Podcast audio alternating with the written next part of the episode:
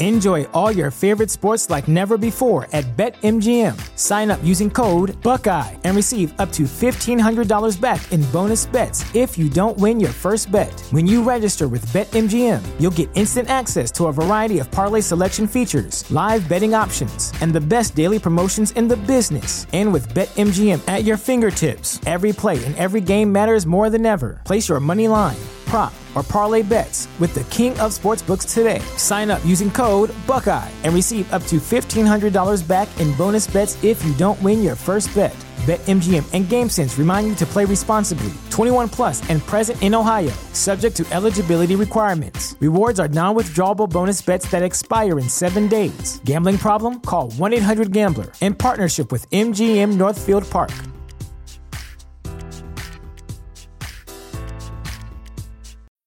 When you need mealtime inspiration, it's worth shopping Kroger, where you'll find over 30,000 mouthwatering choices that excite your inner foodie. And no matter what tasty choice you make, you'll enjoy our everyday low prices, plus extra ways to save, like digital coupons worth over $600 each week. You can also save up to $1 off per gallon at the pump with fuel points. More savings and more inspiring flavors make shopping Kroger worth it every time. Kroger, fresh for everyone. Fuel restrictions apply. Привет, это Кристина Вазовски, и вы слушаете «Извини, что голосовым» — подкаст о современном этикете. Второй сезон посвящен этикету в разных странах. Вместе с нашими гостями мы будем обсуждать отношения, работу, еду и диджитал. Небольшой анонс. 3 августа начинается новый поток моего курса по подкастингу «Как запустить подкаст с нуля». Курс длится три недели, и за это время вы придумаете идею своего подкаста, научитесь брать интервью, монтировать и запишите первый выпуск. Все подробности будут по ссылке в описании, либо просто набирайте в гугле chrisvazovsky.com. Буду очень рада видеть вас на курсе. Эксперт сегодняшнего выпуска Стас Кулеш, фотограф, блогер, арт-директор. И мы со Стасом отправимся в Новую Зеландию. Поехали!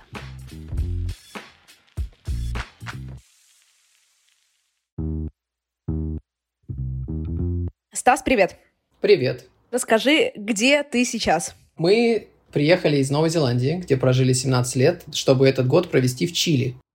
Мы приехали в Сантьяго и проводим здесь последние 4-5 месяцев, из которых 4 месяца мы сидим в этой квартире, потому что ковид. Вид очень красивый, квартира большая, балкон огромный, красивые стекла и все такое, но сидеть очень задолбало, поэтому мы улетаем в Лондон а в понедельник. Все, достаточно. В общем, на этом наши приключения не заканчиваются. Наш обратный путь, он все-таки либо в Новую Зеландию, либо в Австралию, но этот год мы все равно планируем путешествовать полностью весь, нигде не останавливаясь надолго. Ты сказал, что ты прожил в Новой Зеландии 17 лет. Расскажи, пожалуйста, как вообще ты туда переехал? У меня была girlfriend, она жила в Австралии. Я думал, что это очень рядом, мы будем жить вместе.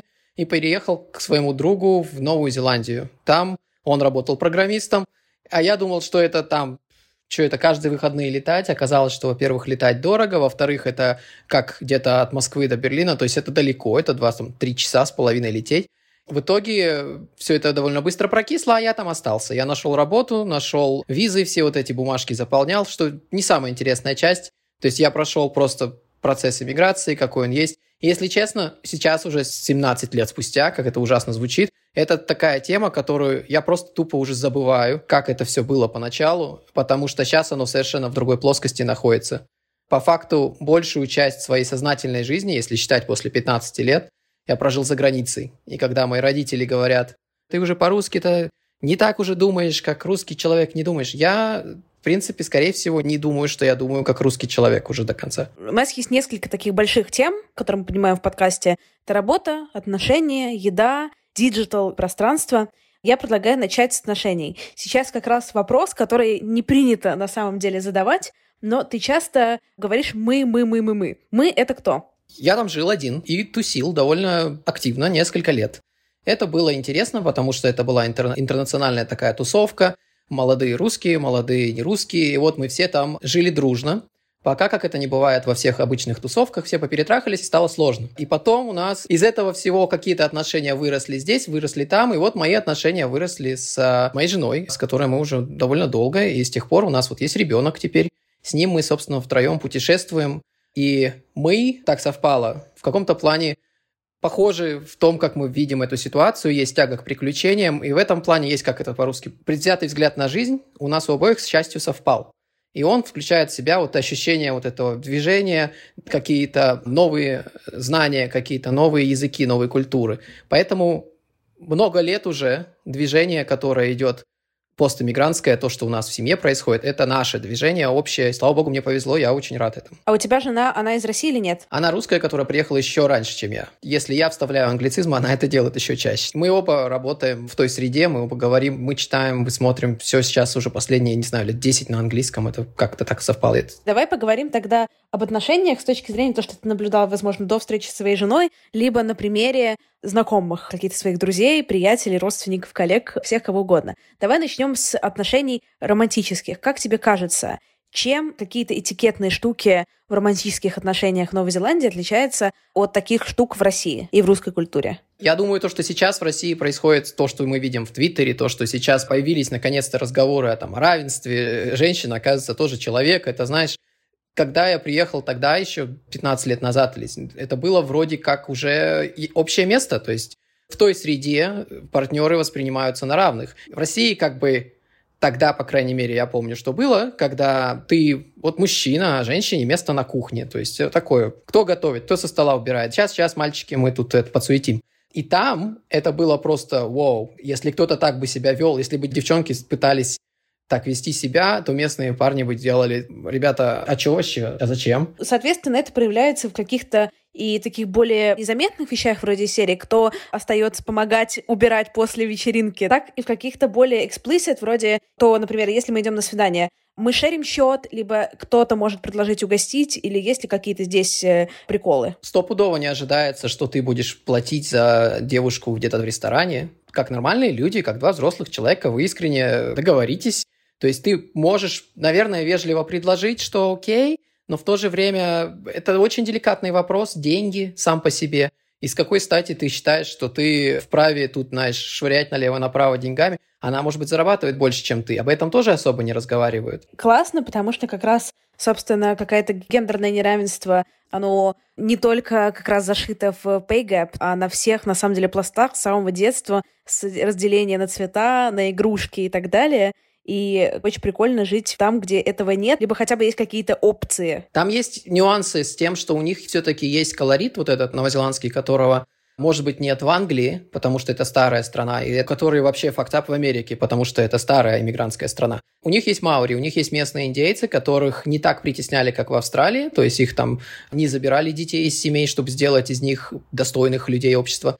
Нет, они жили, они давно договорились, и с тех пор вроде как живут вместе. Но так или иначе, получается, что маори в социальном плане часто отстают, у них есть свой культурный пузырь, в котором они живут, и там женщины могут быть вождями, там женщины у них тоже немало значат, но я говорю лишь о том, что есть внутри вот этого западного общества маленький пузырь такого подобщества, у них есть свое правительство, то есть governments, у них свои бюджеты, и там, соответственно, по-другому немного относятся к женщинам. А давай поговорим с тобой о дружеских отношениях. Как дружат в Новой Зеландии? Как находят друзей, как поддерживают отношения, как их выстраивают? С друзьями может быть немного не так. Это будет отличаться больше, мне кажется, от российской действительности. То есть в России принято, что мы сразу, если друзья, то да даже с не особо знакомыми людьми многие сразу пытаются вот открыться полностью. То есть вот правду матку, вот прям грузить своими проблемами. И в русском менталитете, возможно, это называется делиться – но там это не совсем, как мне кажется, принято, и это именно что неуважение в каком-то плане к человеку, если ты начинаешь сразу его рассказывать какими-то личными вот этими всеми штуками. То есть вы номинально друзья, ты можешь сказать, мой хороший друг такой-то человек, да? Это на самом деле за пять лет, может быть, у вас было два момента, когда ты видишь, что у него родился третий ребенок, ему сейчас тяжело, он не высыпается, ты ему говоришь, да, да, я понимаю, как тебе. И это то место, где ты немножко залез к нему в жизнь, где он не просил подразумевается, пока он не начнет с тобой об этом разговаривать, ты об этом не разговариваешь, потому что все взрослые люди, все сами себе что-то разумеют. В одном из предыдущих выпусков подкаста Мы говорили про Португалию в первом выпуске этого сезона.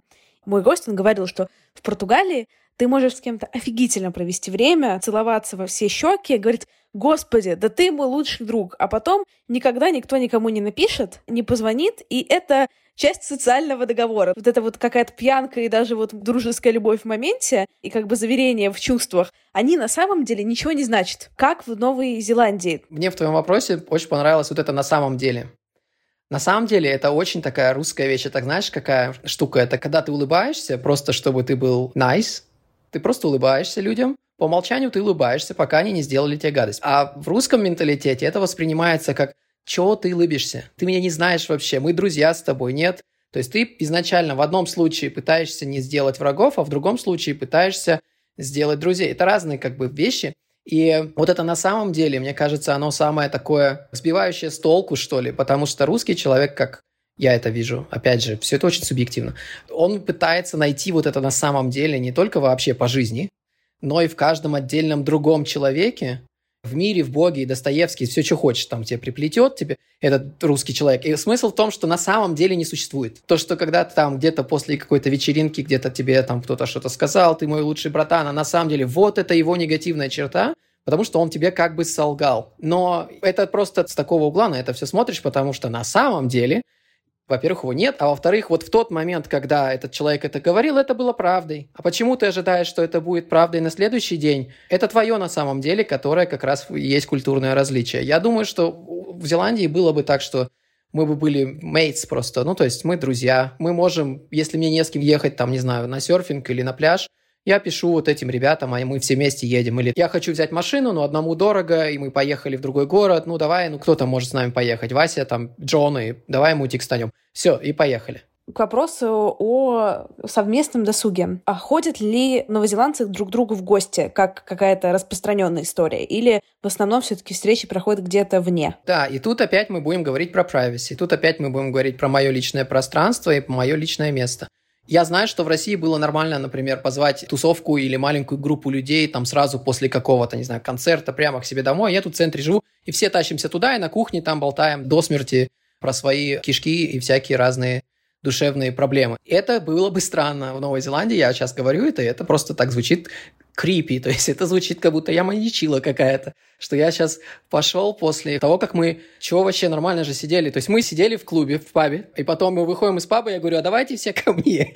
Все такие, чего, зачем? Не знаю, посидим, выпьем. Это было бы крайне странно, я думаю. А, например, если тебя куда-то приглашают, какой этикет с точки зрения, что с собой принести, не принести, и будет ли что-то тебя ждать, если тебе приглашают на какую-то домашнюю вечеринку или в целом куда-то домой? Ну, это одна из смешных тем на Facebook-группе, там, не знаю, русские в Новой Зеландии или какая там есть группа. Как они тут вообще отдыхать не умеют, грубо говоря. Гостей не уважают. Гости зовут, а приходишь, там чипсы и э, кетчуп, и как бы макай, кушай. А где еда? А где салаты? Да? Фуршет не ожидается стопудово. Ожидается, что есть какое-то пивасик или что-то выпить. Мы говорим про несемейные встречи, где у нас может быть и фуршет. То есть мы показываем свою кухню, люди показывают свою кухню. Это из другой плоскости. До семейность, когда все без детей и сингл, то есть там получается, ты приносишь то, что ты будешь пить, условно говоря, если не было дополнительных запросов на то, что у нас текила в пати, давайте делать текилу и несите по бутылке кто сколько сможет, если не заявлена никакая тема, то вообще не ожидается даже то, что ты вежливо с собой что-то принести из вежливости и также невежливо выпивать. Давай поговорим с тобой о работе. Какие есть отличия в рабочем этикете? Последние три года мы делаем, то есть, собственно, почему я могу ездить по Чили и почему вот это диджитал-номадство мне доступно, что очень большая привилегия, и все это очень чудесно и необычно, и даже в условиях ковида. Это благодарность покупателям моего продукта, который занимается как раз с рабочими отношениями и их улучшением. И в основном мы работаем на аудиторию англосаксонскую. Продукт называется Кармабот. Он говорит по-русски. И я даже не пытаюсь его продавать в Россию, потому что, мне кажется, разница есть огромная пропасть между тем, как это там и как это здесь. Давай поговорим про сначала эту супербазовую вещь. Это коммуникация. Хорошо, если мы говорим про то, как здесь э, устроена работа, то получится в Новой Зеландии у тебя нельзя просто сказать «пожалуйста», и ты со своим русским вежливым университетским английским, где тебе сказали, что «please» — это достаточно, но на самом деле и «thank you» — это будет вот все, это вежливый человек. И по русским меркам, если ты вначале говоришь «пожалуйста», а в конце «спасибо», ты просто, я не знаю, академик э, университета вежливости. Потому что на самом деле это, конечно же, грубо. Более того, если ты просто пишешь кому-то, пожалуйста, пришли мне имейл, ты немножечко пассивно-агрессивно язвителен сейчас. Если ты пишешь please, этого недостаточно. Надо завернуть это гораздо если ты хочешь облегчить эту форму, ты делаешь, что, пожалуйста, я знаю, что у тебя там занятой день, но мне кажется, что если ты мне поможешь, это тебя не затруднит, пожалуйста, пришли, буду очень благодарен, спасибо, как, кстати, дети. То есть ты типа вот это все заворачивается в такие слои, и это так сложилось исторически, я думаю. Это такой действительно этикет, самый настоящий рабочий этикет, в котором все на позитиве и все очень супер вежливы. Там нет такого, что мы сюда не любезничать пришли, тоже слово подходит, а работать. Вот этого нету. То есть ну, мы как бы сюда и любезничать тоже пришли, потому что никто не должен чувствовать себя плохо на работе. Давайте следить за тем, кто как себя чувствует, и давайте следить за тем, чтобы результаты выполнялись. Такого, чтобы здесь, я не знаю, кричало начальство на своих подчиненных, это вообще за это ты идешь в трибунал, грубо говоря, трудовой кодекс очень серьезный. В Новой Зеландии очень развитая эта система, в общем-то, и получается это то, почему очень долго нанимают, например. Я знаю, что русским ребятам, которые особенно из таких супергородов типа Москва, которые похожи в чем-то на Лондон, в том, что возможностей много, они пролетают, надо хватать их прямо сейчас. Им очень странно, что, например, в Новой Зеландии могут написать «срочно нужен человек» и искать его полгода. Это абсолютно нормально. Почему? Потому что если ты нанял кого-то, и я теперь это знаю с обеих сторон, будучи наемным работником долгое время, ужасным наемным работником, и будучи нанимателем, я думаю, что окей нанимателем. И смысл в том, что если ты кого-то нанял, ты фиг его уволишь. Ты можешь сказать, он плохо работает. Он скажет тебе, меня перегрузили. Ты скажешь, ну мы же с тобой обсуждали, я не понял. Но мы же тебе тренинг устраивали. Этого было недостаточно. Но подожди, а сейчас вы на меня давите. И получается буллинг, и получается ты всегда в конце вот этого диалога с точки зрения работника и с точки зрения трибунала, третьей стороны, которая будет на это смотреть, она будет на стороне работника, потому что контора всегда сила такая давлеющая. Она всегда in power, она всегда контролирует ситуацию.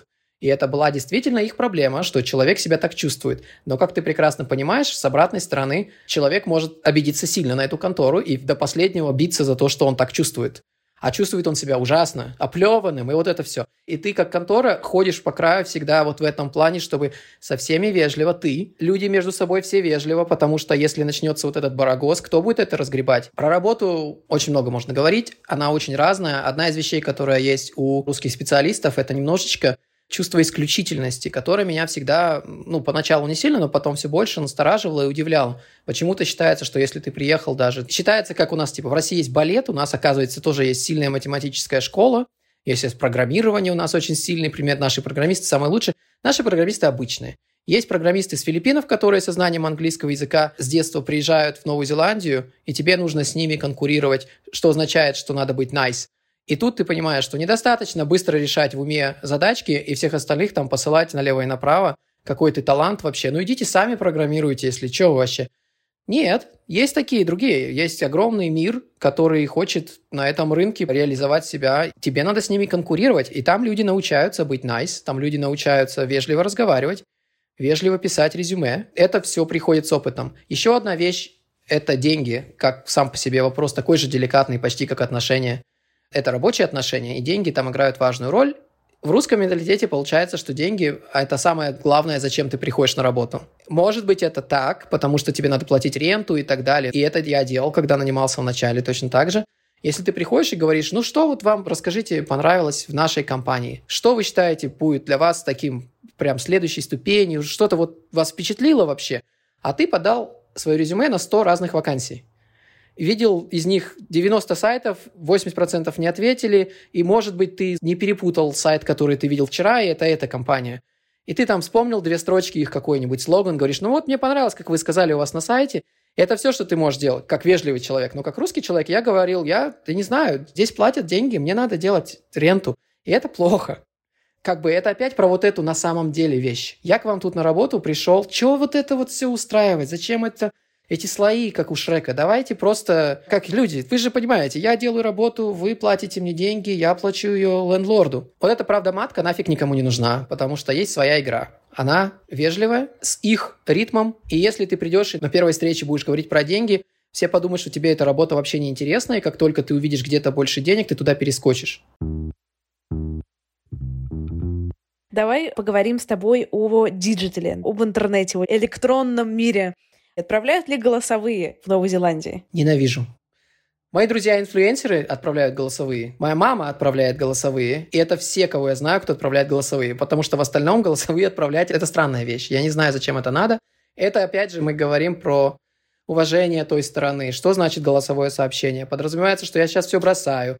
Чтобы ответить даже, я должен поставить свою жизнь на паузу. Вот ровно насколько длина этого сообщения, чтобы узнать, что это фуфло какое-то. Ответ может быть «да». Или ответ может быть «я не знаю». И это еще хуже. Это получается, что вообще время просрано. Первое, что было давно еще, когда я приехал, то, что в России была тема звонить.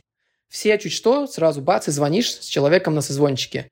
В Новой Зеландии все текстовали. Я еще тогда думаю, да что за фигня? Зачем вообще? Но ведь это очень честно, потому что ты со своей стороны тратишь время, чтобы вбить на этой Т9 еще системе до айфонов, да ты вбиваешь этот месседж, и там кто-то его быстро запроцессил, кто-то быстро понял, что тебе надо или тебе не надо, и как-то ответил. Может быть, позвонил.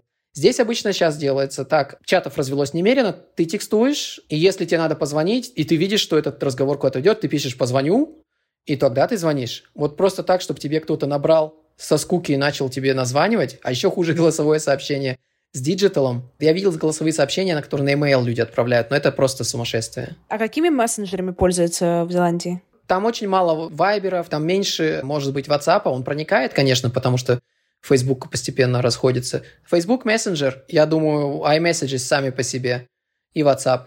В России есть такой жанр, называется Facebook роман. Знаешь, когда московские интеллектуалы пишут прозу в Facebook примерно. Знаешь, такие огромные посты, как блог в Facebook, и как ЖЖ, только Facebook. Что насчет Новой Зеландии? Ну вот ты сама не думаешь, что отставание в плане диджитала, оно в России есть несколько лет, скажем так. То есть ЖЖ родился за границей, пришел в Россию, пробыл там и тоже сдох.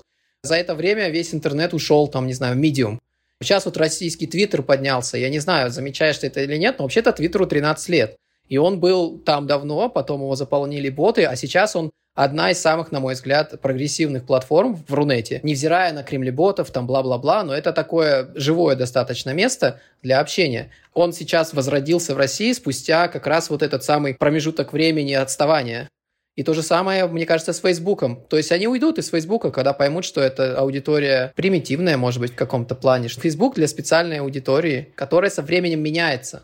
И здесь она поменялась раньше. Я на самом деле не согласна, что Россия стоит с точки зрения диджитала. То есть, да, какие-то тренды доходят на несколько лет позже, но, например, в каких-то вещах с точки зрения сервиса и всякого фудтека и так далее, Россия, например, сильно круче Англии в каких-то смыслах, потому что сейчас в России появились сервисы вроде там Яндекс.Лавки и Самокат, которые тебе через приложение без минимальной суммы заказа за 15 минут доставляют продукты домой. Здесь я пользуюсь сервисом Rappi, да, и в Чили есть свои офигенные альтернативы Uber, и их три. И они все круче, и Uber Eats это такая классная, конечно, кондовая система, но мы ей не пользуемся за 4 месяца жизни э, с доставками. Суть в чем? Я думал, как?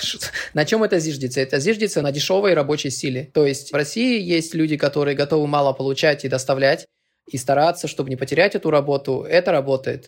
Гиг-экономи, которая в развитой стране типа Англии или типа Австралии и Новой Зеландии – она не так хорошо работает, потому что есть, блин, законы, которые запрещают так задешево нанимать людей на такие простые задачи. И здесь я могу заказать штуки за 2 доллара, мне кто-то что-то привезет. Какие 2 доллара? У человека минимальная заплата там 17-15 хотя бы в час законом. И если эта контора так делает, она его нарушает. И, соответственно, твой пример я приму лишь отчасти, потому что это специальная экономическая ситуация. Есть много людей, которые бедные, и которые готовы за копейки выполнять вот эти приятные, тем, у кого эти деньги есть, услуги. Я не спорю, это классно. Я всегда оставляю дополнительные чаевые ребятам, которые во время ковида ездят, развозят продукты тем, кто не может выйти из дома за копейки. А, кстати, что насчет чаевых в Новой Зеландии? А это обязательно какая-то история? Чаевые не нужны. То есть по умолчанию чаевые никто не ждет. По умолчанию чаевые делаются в том смысле, как мне нравится, в правильном смысле, в исключительно офигенном качестве сервиса. То есть есть супер классная еда, есть супер классный хост, есть супер классное место. Ты как-то оценил это так, что тебе было прямо классно там.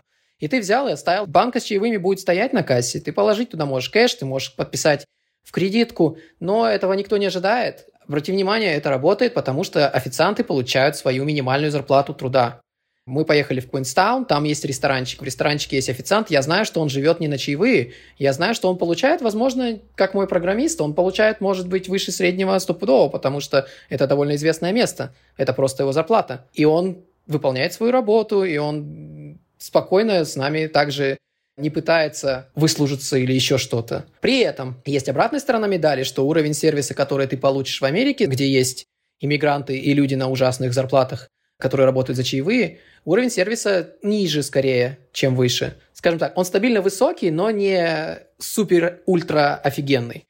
А супер-ультра офигенный он может быть, я не знаю, в тайском резорте, где у тебя все думают, как бы ты фаранка ставил там дополнительных денег. Понятно, что везде можно оплачивать карты, везде это есть все бесконтактное, и в целом развиты и приложения, через которые можно все сделать и так далее. То есть это такая прям передовая digital страна. Да, все так. А знаешь почему? Потому что на самом деле это уменьшенная версия Британии, которая уменьшенная версия Европы, которая уменьшенная версия Америки. То есть когда какие-то бизнесы, какие-то стартапы digital хотят попробовать свою идею и обкатать ее, они прекрасно знают, что в Новой Зеландии люди не бедствуют, что это такая Норвегия Тихого океана, и там есть люди с понятным менталитетом, то есть наш маркетинг на них сработает, окей, мы закидываем туда этот стартап, обкатываем его там два месяца, смотрим, как он идет. Потом скейлим up, мы запускаем его в Британии, потом запускаем его в Европе, потом запускаем его в Америке. Этот путь очень обычный, и мы получаем всякие дополнительные штуки. Я не помню точно, но, по-моему, Uber сначала был у нас. То есть сам концепт, придуманный большой корпорацией, обкатывается в проверенных, контролируемых условиях Новой Зеландии, в которой всех интернет, у всех айфончик примерно. Это специфика региона. Наши банковские штуки, наши банковские эпы, как оказалось недавно, намного лучше, чем те же чилийские. Здесь карточки не принимаются. Можешь ли ты какие-то выводы? Есть у тебя какая-то резюме, резюме нашего с тобой разговора? Резюме может быть такое, что Новая Зеландия это такое очень хорошее, тихое, спокойное место, где все сбалансировано. Одна из важных вещей, там люди гонятся не за ростом, как больше машина, больше квартира, больше бабок, а за балансом, чтобы у тебя были деньги, само собой, их было достаточно. И там есть такой термин, как three B's. Ты хочешь бэху, ты хочешь boat, и ты хочешь бэч. Это значит дача у моря. И когда ты новозеландец, у тебя есть работка, жинка, дача у моря, серфинг. И вот это идеальный образ жизни. Там его можно понять, и там его можно вкусить, и это то, почему мы оттуда уехали. Спасибо, что дослушали подкаст до конца. Спасибо за ваши оценки и отзывы. Напоминаю, что у нас есть творческая группа которая помогает делать этот подкаст, и вы можете вступить в нее. Все подробности будут по ссылке. Подписывайтесь на меня в Инстаграме и на наш телеграм-канал «Голосовое». До встречи на следующей неделе.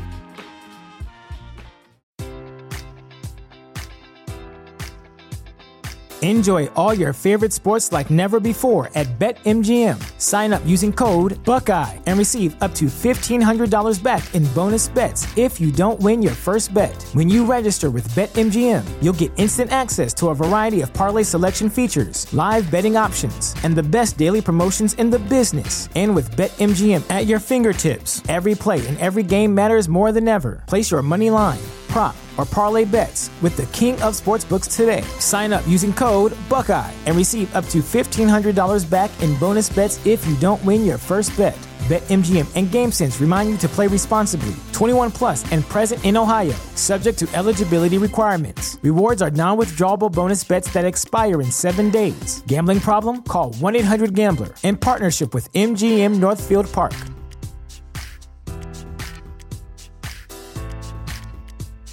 Sick of being upsold at gyms? My guy, you're currently a base member. For $90 more, I can upgrade you to our Shred membership. For $130 more, you'll be a Swole member. And for just $300 more, you'll reach Sweat Platinum. At Planet Fitness, you'll get energy without the upsell. Never pushy, always free fitness training and equipment for every workout. It's fitness that fits your budget. Join Planet Fitness for just $1 down and $10 a month. Cancel anytime. Deal ends Friday, May 10th. See Home Club for details.